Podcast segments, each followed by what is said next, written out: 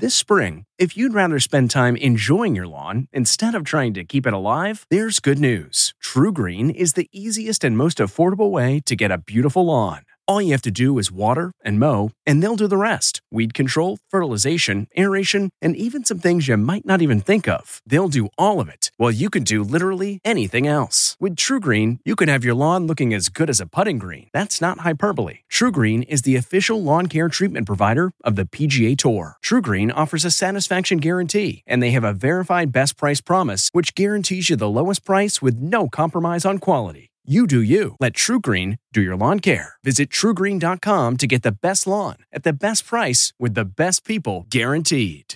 This episode is brought in part to you by Audible, your go to destination for thrilling audio entertainment. Whether you're looking for a hair raising experience to enjoy while you're on the move or eager to dive into sinister and shocking tales, Audible has an exclusive collection of thrillers from best selling authors that will keep you on the edge of your seat like James Patterson's first audio only thriller, The Coldest Case. Experience stories like never before, where every chilling detail is brought to life by captivating sound design. Plus, as an Audible member, choose one title a month to make yours forever. And now, new members can try Audible free for 30 days. Just visit audible.com slash WonderyPod or text WonderyPod to 500 500. That's audible.com slash WonderyPod or text WonderyPod to 500 500. T-Mobile has invested billions to light up America's largest 5G network from big cities to small towns, including right here in yours.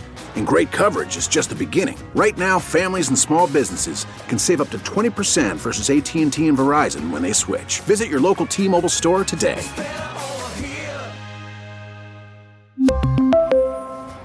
Plan savings with three lines of T Mobile Essentials versus comparable available plans. Plan features and taxes and fees may vary.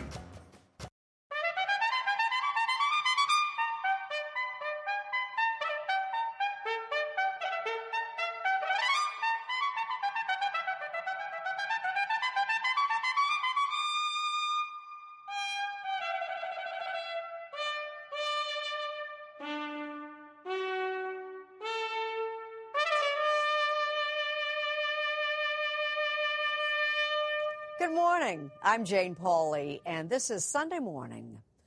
The Supreme Court heard a case this past week regarding job discrimination and the rights of gay and transgender workers. Though we won't hear the court's decision for some time, what we will be hearing this morning are young people telling Rita Braver their stories about growing up trans.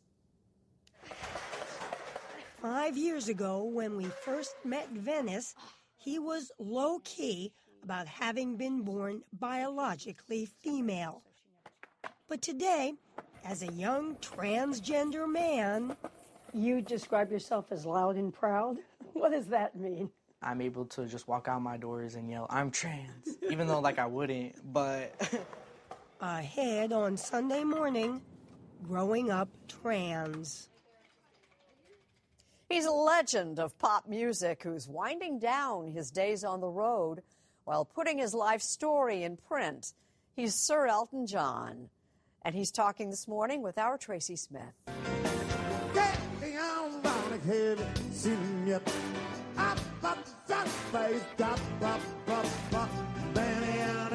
Sir Elton John is in the middle of his last ever world tour and about to release his first ever autobiography. Was there anything that was difficult to share? Um, yes, of course.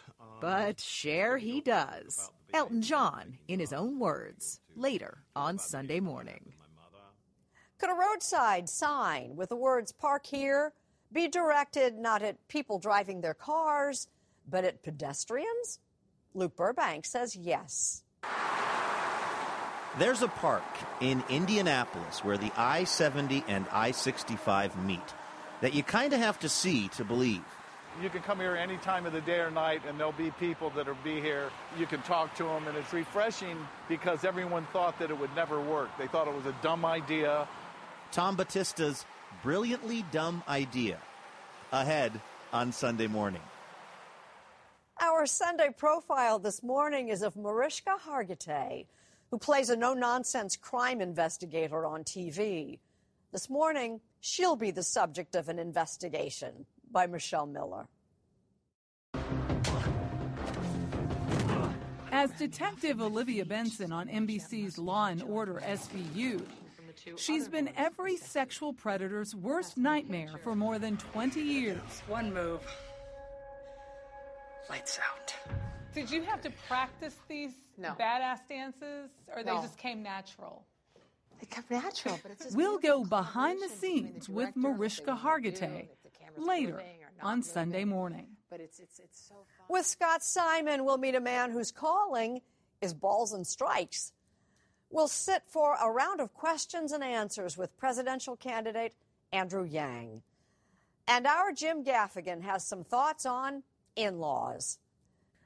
And more, all coming up when our Sunday morning podcast continues.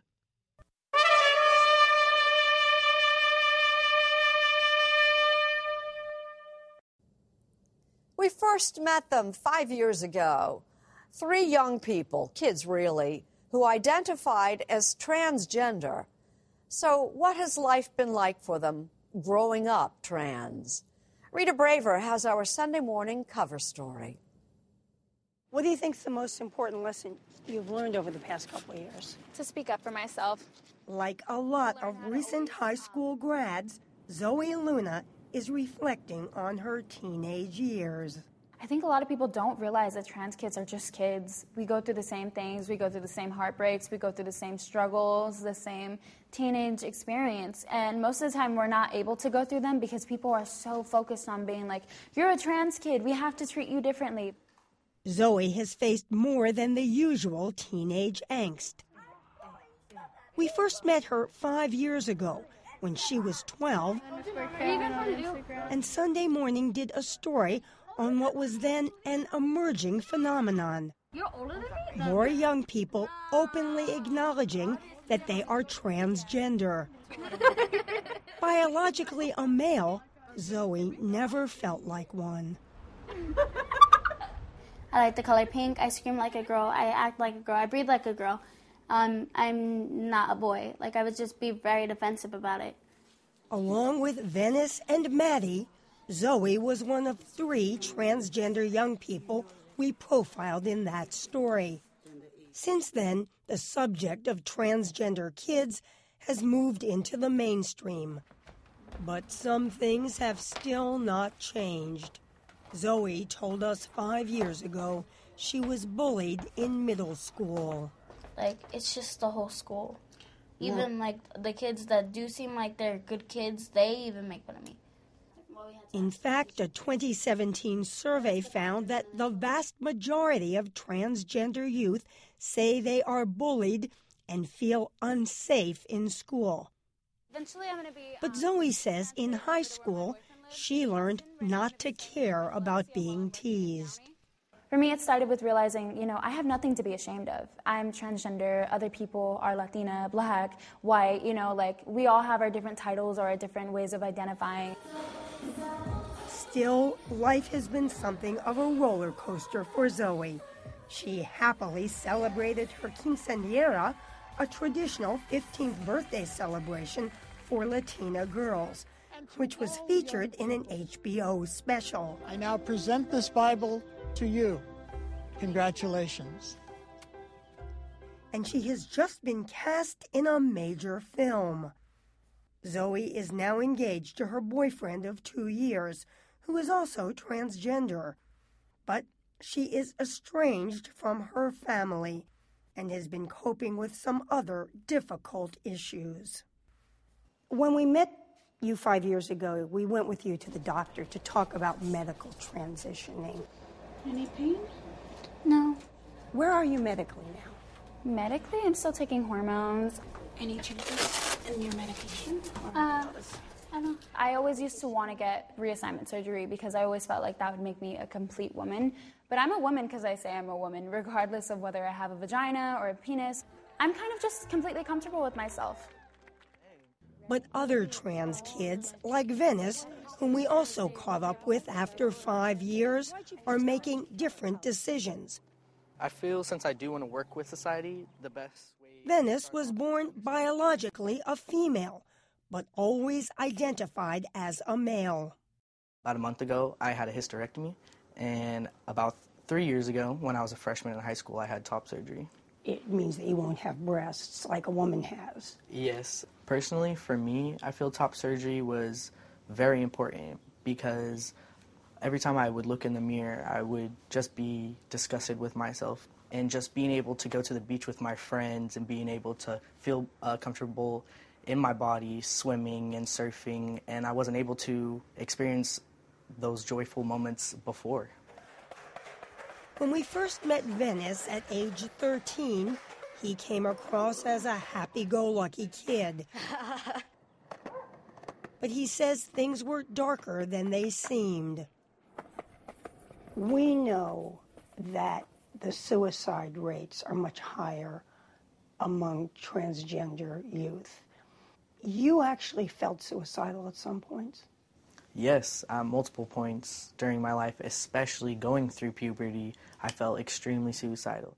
Now 18, Venice says the complete support of his family has helped him through, and he's now hopeful about his future.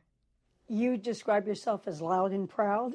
What does that mean? I'm able to just walk out my doors and yell, I'm trans, even though like I wouldn't, but Still, he's watched with dismay as the Trump administration has tried to roll back all kinds of protections for transgender people, including the right to choose which bathrooms and other facilities they may use. I feel baffled because I'm like, why would people be looking at each other's body parts anyway in the restroom, especially when we're all just there to go pee and walk out? What's the hardest part of being trans for you? Nothing really. At 11, Maddie has not had to think about the politics of being transgender. She was just six years old when she first talked to us about being born a biological male. What did you think? A girl. I was a girl. You knew. Yeah. How'd you know? Uh, I just figured that out. Today, she says she doesn't focus on her gender, and neither do her classmates. Some of the kids at school are aware that you're trans. Yeah. How do they react to that? Just, I'm the normal school kid. After, it's probably only like one day of a little bit of shock, then the rest is just normal. Maddie says she feels lucky to have such a loving family. Her parents, Christy and Enrique, have tried to help her meet other trans kids, but also learn to cope with being different from most of her peers. I think we both have continued that message with her that this is nothing to be ashamed of. It's it's part of who you are. It doesn't have to be the part that you lead with when you meet somebody. So how was your day? Yeah? Maddie is now at an age where she is beginning to think about using hormones Take breath. To help her develop as a girl. We give you the right hormone so that your body goes through the right puberty. She says she's not looking forward to getting shots, but What's the upside of it for you? Changing what I don't want. And that's what you're determined to do. Yeah. Or they said, oh, I already know. They are, I already know. Maddie's parents know things may get more difficult for her as she gets older. Lose that oh. tooth. Lose that tooth. But they also say they see positive changes in public attitudes. I can remember in the beginning when I was explaining to people, oh, my daughter's trans, they had no idea what that meant. Now the conversation starts at a more advanced place with the majority of people because there's more information out there. What's your hope for Maddie in the future? Continued happiness, peace, love. Pretty much the same thing any parent wants for their child. Yeah, yeah. Try. I feel like if folks were just to educate themselves more and they'd be able to understand like trans people are people.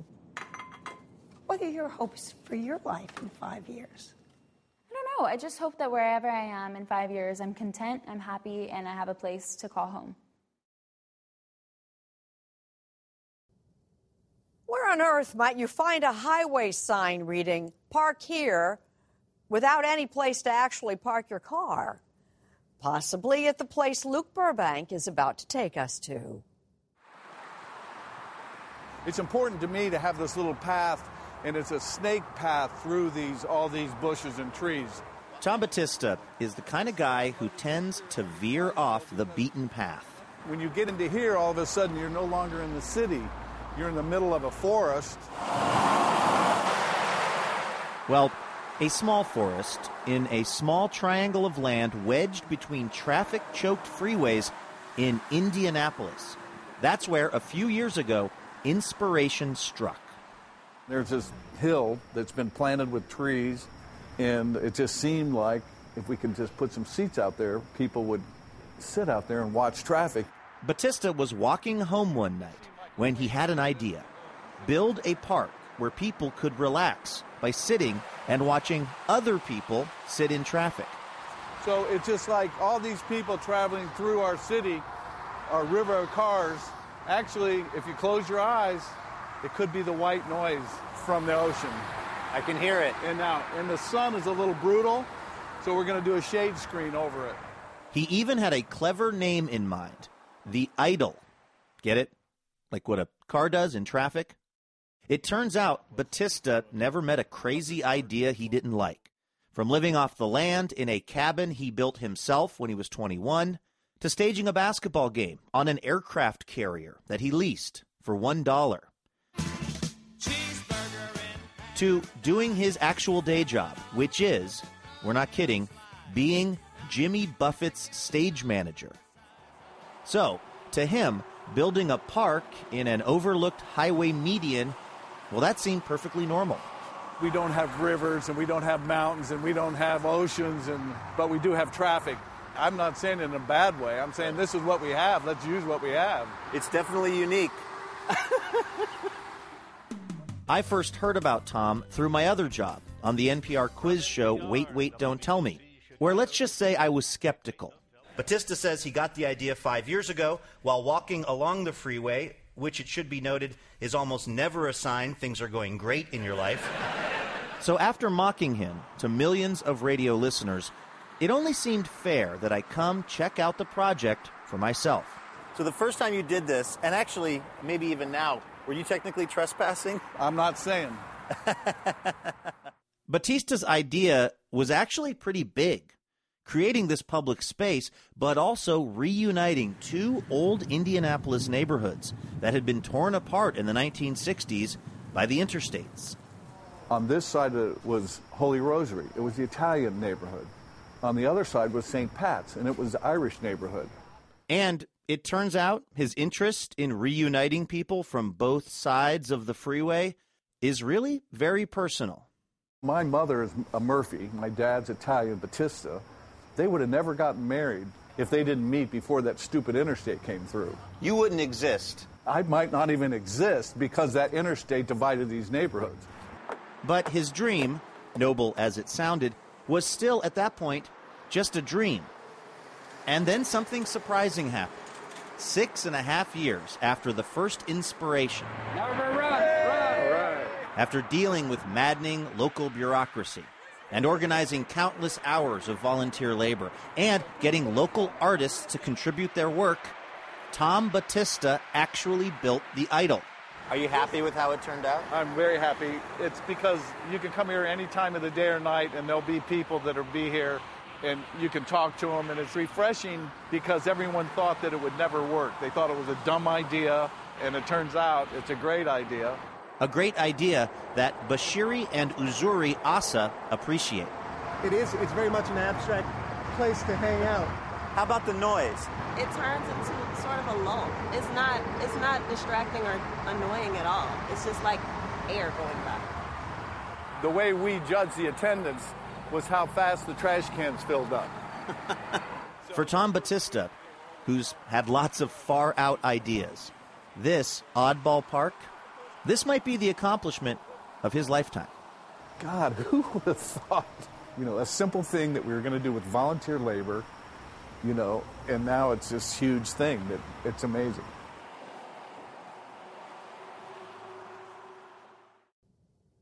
Where on earth might you find a highway sign reading, park here, without any place to actually park your car? Possibly at the place Luke Burbank is about to take us to. It's important to me to have this little path, and it's a snake path through these all these bushes and trees. Tom Battista is the kind of guy who tends to veer off the beaten path. When you get into here, all of a sudden you're no longer in the city. You're in the middle of a forest. Well, a small forest in a small triangle of land wedged between traffic choked freeways in Indianapolis. That's where a few years ago inspiration struck. There's this hill that's been planted with trees, and it just seemed like if we could just put some seats out there, people would sit out there and watch traffic. Battista was walking home one night when he had an idea build a park where people could relax by sitting and watching other people sit in traffic. So it's just like all these people traveling through our city, our river of cars. Actually, if you close your eyes, it could be the white noise from the ocean. I can hear it. And now, and the sun is a little brutal, so we're going to do a shade screen over it. He even had a clever name in mind the Idle. Get it? Like what a car does in traffic? It turns out Battista never met a crazy idea he didn't like. From living off the land in a cabin he built himself when he was 21, to staging a basketball game on an aircraft carrier that he leased for $1, to doing his actual day job, which is, we're not kidding, being Jimmy Buffett's stage manager. So, to him, building a park in an overlooked highway median, well, that seemed perfectly normal. We don't have rivers and we don't have mountains and we don't have oceans, and but we do have traffic. I'm not saying it in a bad way. I'm saying this is what we have. Let's use what we have. It's definitely unique. I first heard about Tom through my other job on the NPR quiz show Wait, Wait, Don't Tell Me, where let's just say I was skeptical. Battista says he got the idea five years ago while walking along the freeway, which it should be noted is almost never a sign things are going great in your life. So after mocking him to millions of radio listeners, it only seemed fair that I come check out the project for myself. So the first time you did this, and actually maybe even now, were you technically trespassing? I'm not saying. Battista's idea was actually pretty big creating this public space, but also reuniting two old Indianapolis neighborhoods that had been torn apart in the 1960s by the interstates. On this side was Holy Rosary, it was the Italian neighborhood. On the other side was St. Pat's, and it was the Irish neighborhood. And it turns out his interest in reuniting people from both sides of the freeway is really very personal. My mother is a Murphy, my dad's Italian Battista. They would have never gotten married if they didn't meet before that stupid interstate came through. You wouldn't exist. I might not even exist because that interstate divided these neighborhoods. But his dream, noble as it sounded, was still at that point just a dream. And then something surprising happened. Six and a half years after the first inspiration. Never run, run.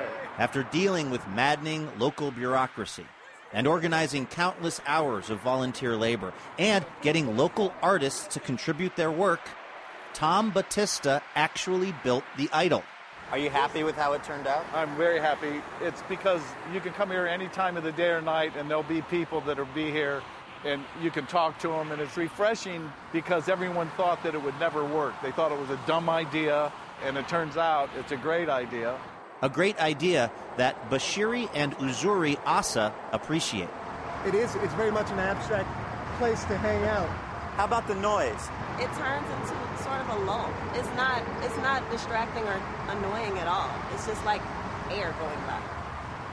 The way we judged the attendance was how fast the trash cans filled up.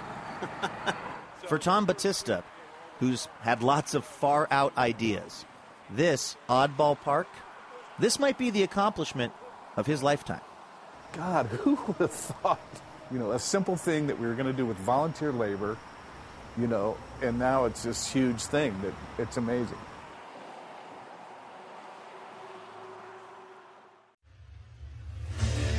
What makes a life a good one?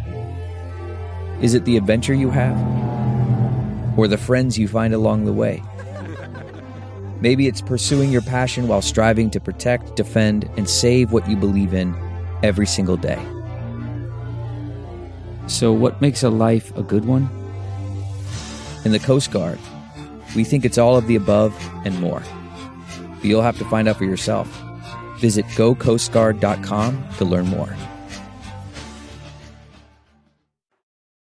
You like your guys in chains? Yeah. You like your women at knife point? It's Sunday morning on CBS. And here again is Jane Pauley. Mariska Hargitay shows no mercy towards sexual predators in her long running TV role. And she carries her character's drive and determination over to her real life as well. Michelle Miller has our Sunday profile. You know where she is. Now, if she dies, I promise you I will make the rest of your life hell. As the avenging angel of NBC's Law and Order SVU, Detective Olivia Benson is every sexual predator's worst nightmare. So you wanted to teach her a lesson, so you dragged her into that bedroom and you raped her. No, that did not happen. That's the room. We got to Yeah. sit in that Well, room. I'll take you. I'll Take take, me you in to that room. So many scenes in here. Interrogation. I've never even walked in here with a skirt. Mariska Hargitay has played Olivia Benson, now captain of the Special Victims Unit, for a record 21 seasons. This is you here. I'm I'm the I'm the. Uh, oh wow, we're really doing this. Yeah. On the set of SVU, oh, she showed us how it's done. I might handcuff you there, but I don't know if I'm going to sit.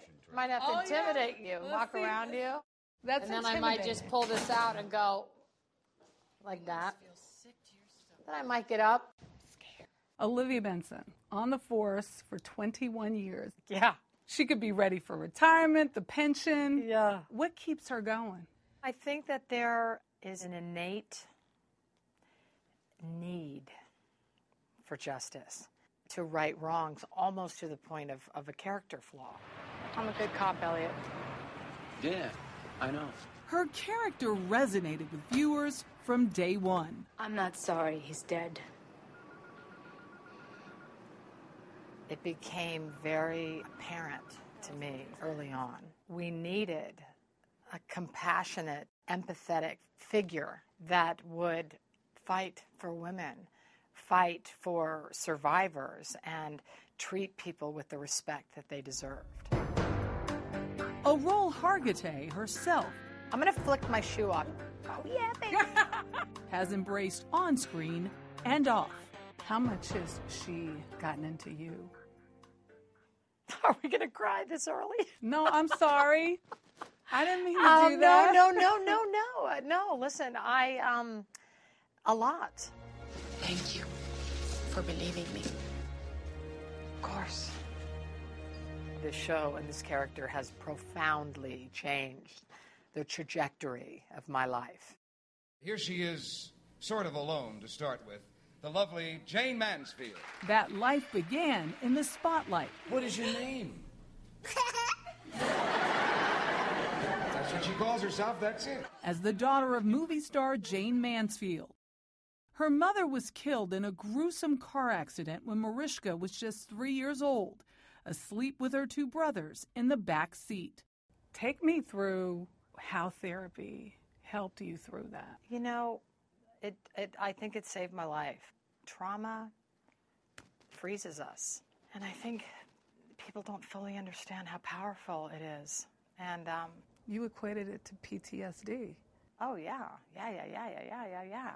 I started to grieve my mother's passing in my mid twenties, like it had happened yesterday, and I went, oh okay, so so this is still in there. And then as I got in therapy, I just kept getting stronger and investing in myself in a new way. She was raised by her father, Hungarian born actor and bodybuilder Mickey Hargitay. He just, you know, he just taught me about excellence and never quitting.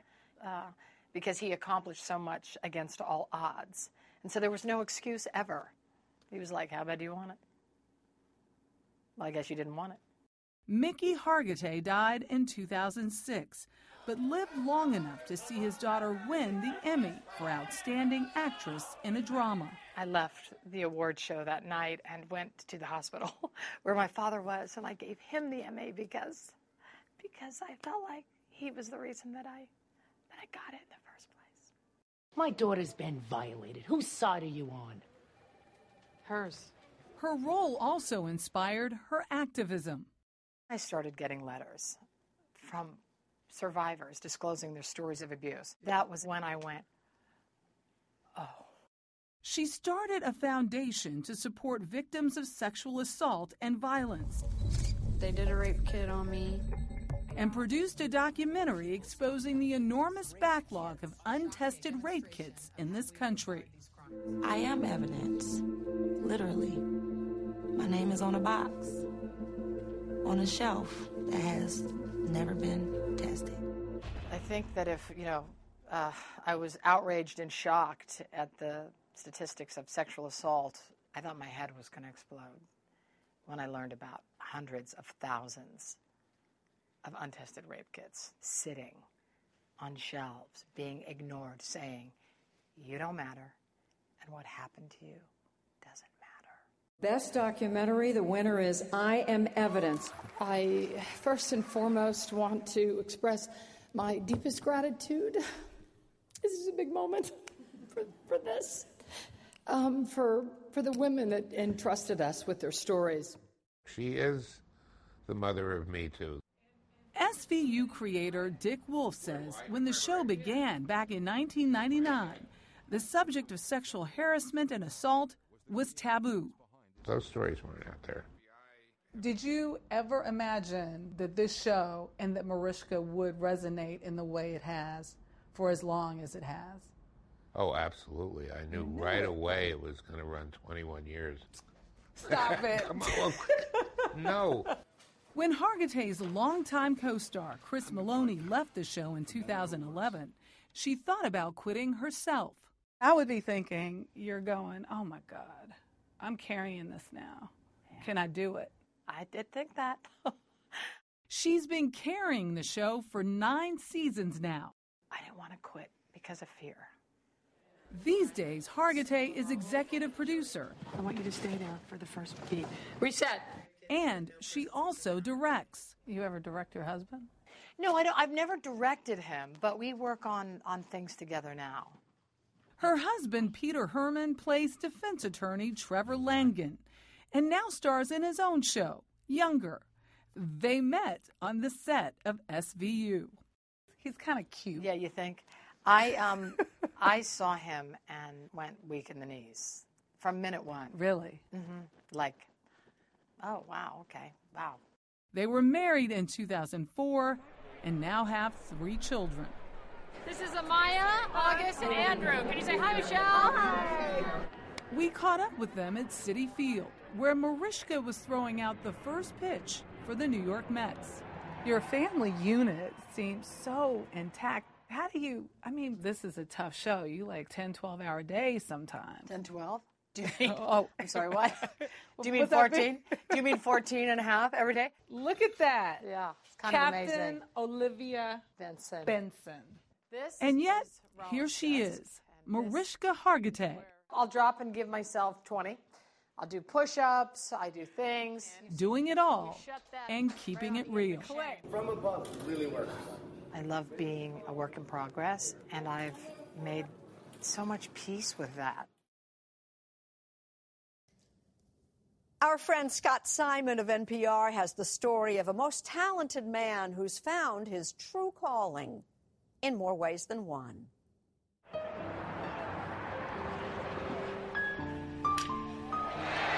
Broken bat grounder. That'll get a run home. The baseball team's announcer can be as much a part of its appeal as any player. Pitch is low and it's ball four. Bases loaded. Think of Vin Scully in Los Angeles. It's time for Dodger baseball. Or of late legends like Red Barber in Brooklyn. This is the old redhead. Red Barber. And Harry Caray at Wrigley Field. Holy cow! You are part therapist and part guide and part entertainer. It's game number three of this series, the rubber match. Which brings us to this season and Jason Benetti, who became the main announcer for the Chicago White Sox. The Sox finished a long way out of first place. Three and two again. But up in the booth, Jason Benetti In the air, tailing away into right center field. is one of the best. Hits it to the wall. The job isn't just to yell and yammer into a mic about what happens on the field. Who taught you to switch it? He makes the rounds before each game, talking to players to tell their stories. Your first major league game you ever went to? This is a Pittsburgh Pirates game with my grandparents. And he preps his own distinct system One of the best parts of baseball is that everybody keeps score differently. for recording each play of the game. Green is for walks, It requires a proliferation of pens. Oranges for strikeouts. I use the purple for pregame notes. Cross out all the inning numbers on your lineup card. Yes, now I have. Jason Benetti's partner in the booth is former pitching great Steve Stone. I look at somebody who has the intensity of a professional baseball player, the intellect of a nuclear scientist, the abilities that are off the charts. Ground ball to third. Moncada with the tag, and he got him. You go back a long way with the White Sox, don't you? I do. When I was a kid, I came here a lot. Tell us about an essay you wrote when you were in grade school. I think essay is a little bit of a stretch. Evidently, I wrote this essay that said, What I want to be when I grow up is the White Sox announcer. It took 27 years, a law degree, and gigs calling college and minor league sports before Benetti joined the White Sox announcers in 2016. Left field. Base hit. He is an extraordinary human being who has overcome a situation that a lot of people don't overcome. And he's done it by sheer force of will. I have never seen a more determined guy. James, do you have 60 seconds for me? But Jason Benetti is overcome, or at least contends with every day, ah, is cerebral palsy. I was born premature. As my parents tell the story, nearly died, and a doctor helped save me. Cerebral palsy, or CP, is a disorder that happens when parts of the brain that control muscles are damaged during pregnancy or birth. It can affect muscle coordination for walking, vision, and speech. Jason Benetti has had several surgeries and years of physical therapy. I think I can see reactions that people give me where people will smile and talk slowly to me. People can see Benetti has eyes that wander and a walk he calls funny. He says being so conspicuous just encouraged him to play the tuba in his high school marching band. If somebody's going to psychoanalyze a little kid who walks with a limp, of course he's going to pick the tuba, the biggest one, because he's got a chip on his shoulder. But part of the requirement of band is that we march. And so we decided that that was not terribly safe. But he loved being part of the show. Benetti's band director had the idea to put him behind a microphone to call the band's routines. That's how Jason Benetti became an announcer. They gave me a chance to sit behind a thing that that I had no idea that I was going to love. Tim Anderson drills it to center. Smith back at the warning track. It is up and clanging off and back in. Is walking a chore sometimes? It's not. It's actually not. It uh, it doesn't look great, but it gets me where I'm going. Jason Benetti says he's not a disability activist, but he knows his story can be important. I'm a guy who walks a bit different and whose eyes go in totally different directions of the world. He shares some everyday moments about CP in a series of cartoons for the Cerebral Palsy Foundation called Awkward moments. Do you have five year olds look at you and ask their mother, hey, what's wrong with that man? You don't. I do. Happens all the time. And the mom. And the mom shushes the kid. I've seen that. I've lived it. It's happened to me dozens of times. that in no way teaches the kid what he's or she's looking at by saying, shh, they're trying to make my life better. But long range, there's less understanding. So the hope is that there's just more curiosity about what's going on and more openness. Do you ever dream about doing an interview where we don't have to mention CP? Here's the thing. I mean, honestly, it's part of me. It, so many people travel this world and don't know what's unique about them. How's it going? Good. I already have one built in. What do you say we do it again tomorrow? Try and win one tomorrow. Absolutely. All right, we'll do that. Time now for baked goods with a secret ingredient. Served up by the fellow Steve Hartman found hard at work long before dawn. Not long ago, 93 year old Ray Boutwell got so bored with retirement, he says he could almost feel the obituary coming. I thought I was going to pass on if I didn't do something different. So now Ray gets up at 4 o'clock in the morning to unlock his newfound secret to longevity cupcakes. I appeal. If you don't have that, it won't sell. Once upon a time, Ray worked in a bakery, but he never opened a business. And yet here he is, starting from scratch at 93. Yeah. His daughter, Rosanna, thought this was a terrible idea. I said, no, you can't do that. Did you think this was dementia? I was beginning to wonder. But I could tell that she was deeply concerned, and I, and I understood that. Especially the money part. Where did you get the money? Where did I get the money? Where'd you get the money? For what? For your business. You didn't mortgage your house or anything. Oh, yeah. My house is mortgaged up to the hilt.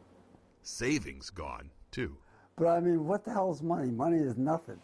What Ray has instead is a purpose, and what he believes to be a brilliant business model. These are done. He calls his bakery in Voorhees Township, New Jersey, Ray's Boozy Cupcakes, because some of them are actually infused with alcohol. But the real chaser here is Ray himself. Teresa, can you come in early? His employees say there's no keeping up with him. What the hell happened? Uh, you didn't tighten it tight. Little technical difficulties. Even at times like this, you don't wish you were in a rocking chair? Hell no. This this is getting my blood going. You know? Fortunately, it's also getting his mortgage paid. Yeah, we ran out of everything. They started out buying like one or two. Now they buy them by the dozen. okay. Which is why That's great. he just signed a lease to expand next door. Although that won't be for cupcakes. Now what do you want to do? I'm going to make ice cream. Oh on the level of Ben and Jerry. I'm not the average guy. We, we got that. Loud and clear. Get a pan real quick. Put it on there. We got to take it apart. It's the only thing we can do. Just when you may have thought it wasn't possible, our contributor Jim Gaffigan has found yet another group of people he has issues with. I'd like to talk to you about my family. No, not that family. No, not that family. Yes, that family. Well, that's my wife's family, which is also my family. After 16 years, it's still a little confusing to me. I'm kidding. I, I love my wife's family. Did that sound believable? Of course, I do love my wife's family. They are my in laws. That's a strange term. In law. Are you related? Uh, legally, in a court of law, it's like the opposite of being in love. We're in law. We law each other very much. In laws are like family you're assigned. You want to spend your life with that person? You got to take those 10 people. All of them? Truth be told, my only issue with my in laws is there's too many of them. My wife is one of nine children. That's right, nine. Every holiday, all nine of the siblings and their individual families all get together and spend every moment together. Over Christmas, I went to a movie with 30 people. I didn't even know that was legal. We were walking around, people thought we were from a church. To put it in perspective, Jesus only walked around with 12. I learned very quickly I don't want to do anything with 30 people. If I was on the Titanic and the last rescue boat was filled with 30 people, I'd be like, uh, you guys go ahead. I, I don't want to be there when you're trying to decide where to eat lunch. Often it's more than 30 people because sometimes those 30 people will invite other people. So I'll have conversations and people will be like, I'm your wife's uncle's best friend. Ah, there's a term for that. Stranger. You're a total stranger. Why am I buying you lunch? I do love my wife's parents. Their names are Louise and Dominic, so I call them Louise and Dom. My wife's siblings have also gotten married, and some of their spouses call Louise and Dom mom and dad because they're weirdos. I understand sometimes you marry into a family and you become so close to the parents that you want to call them mom and dad. But don't. It's weird and confusing for the rest of us. Wait, that's his mom? He married his sister? What state is he from? Anyway, enjoy your family. I mean, families. We have questions this morning for Andrew Yang, one of the candidates taking part in this Tuesday's Democratic presidential debate. Contributor Nicholas Thompson, the editor in chief of Wired magazine, caught up with Yang along the campaign trail. How beautiful are you, LA? In a park in LA last month, thousands gathered to hear the Democrat perhaps least likely to be running for president. And I am the ideal candidate for that job because the opposite of Donald Trump is an Asian man who likes math. In Andrew Yang's world, math stands for Make America Think Harder. And Yang is mostly thinking about dire economic times ahead. He's on message, if sometimes off color. That's right, I did some math. We have to be pretty stupid to let a trillion dollar tech company pay nothing in taxes. Am I right, Los Angeles? For a first time politician, Yang is doing surprisingly well. Polls put him in single digits. But in the last three months, Yang picked up $10 million in donations. That's less than half of what the frontrunners took in, but it puts him solidly in the middle of the pack. His supporters are known as the Yang Gang. It's all about humanity first. He's not really a politician. And I'm barely a politician. Andrew Yang, in fact, calls himself an entrepreneur. His parents immigrated from Taiwan. His father, a physicist. His mother has a master's in math and statistics. Yang grew up in Schenectady, New York. His first big success was running a college test prep company. Then he founded Venture for America, a nonprofit that helps train entrepreneurs in struggling cities. And he thinks jobs, or rather the loss of them, are why Donald Trump won the presidency. The numbers tell a very clear story. We automated away 4 million manufacturing jobs in Michigan, Ohio, Pennsylvania, Wisconsin, Iowa, all the swing states that Donald Trump needed to win and did win. And Yang believes robots and artificial intelligence will accelerate the loss of all kinds of jobs. And now, what we did to those jobs, we are doing to the retail jobs, the call center jobs, the fast food jobs, the truck driving jobs, and on and on through the economy. We met Yang along the campaign trail as he took a break for some tea. I'm going to get the Duke of Earl Grey. And then discovered a foosball table where we naturally talked about economic theory and another of Yang's big ideas reforming how we calculate gross domestic product, or GDP. Well, if you want to see how uh, out of whack GDP is, all you have to do is look at uh, my family. Mm-hmm. My wife is at home with our two boys, one of whom is autistic. And what is her work every day included at in GDP? Zero. And we know th- that her work is among the most important work being done um, for our society. Isn't your work also valued at zero right now, running for president? It probably is. Instead of just measuring economic output, Yang style GDP would include things like our health and life expectancy, our mental health and freedom from substance abuse, mm-hmm. how our kids are doing, how clean our air and water are. But the centerpiece of the Yang campaign is what he calls the freedom dividend. As president, he would give $1,000 a month, $12,000 a year, to every American adult, rich or poor.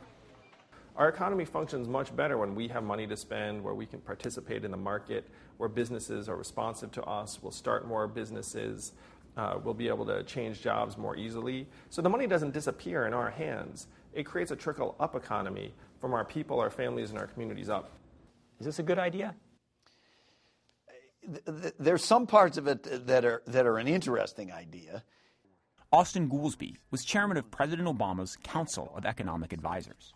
On a practical basis, you kind of would need to know well, how, how would that work. That's a thing that's going to cost $2.4 trillion a year. How big a number is 2.4 trillion?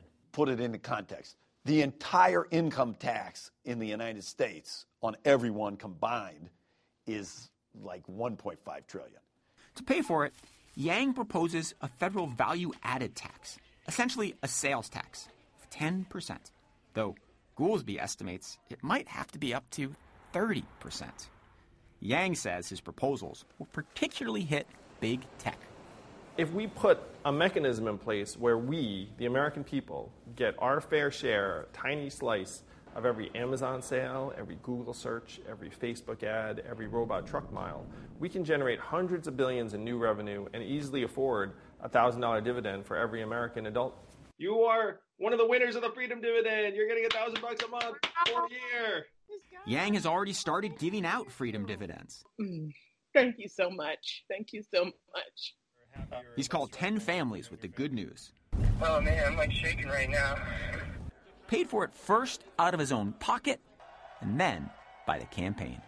Though it's all getting Yang a lot of attention, the odds against him becoming president are overwhelming. I am here with you tonight, one of only two candidates in the field that 10% or more of Donald Trump voters say they will support. Which means that when I am the nominee, we win the whole thing. But he's not lacking in confidence. Andrew Yang says he's done the math. It's like a game of rock, paper, scissors. And if Donald Trump's the scissors, I'm the rock.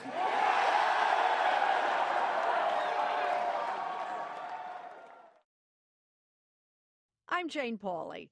Thank you for listening. And please join us again next Sunday morning.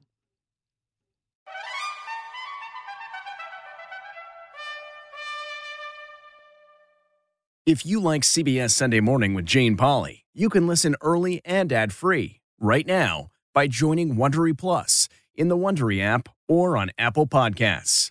Prime members can listen ad-free on Amazon Music. Before you go, tell us about yourself by filling out a short survey at wondery.com/survey.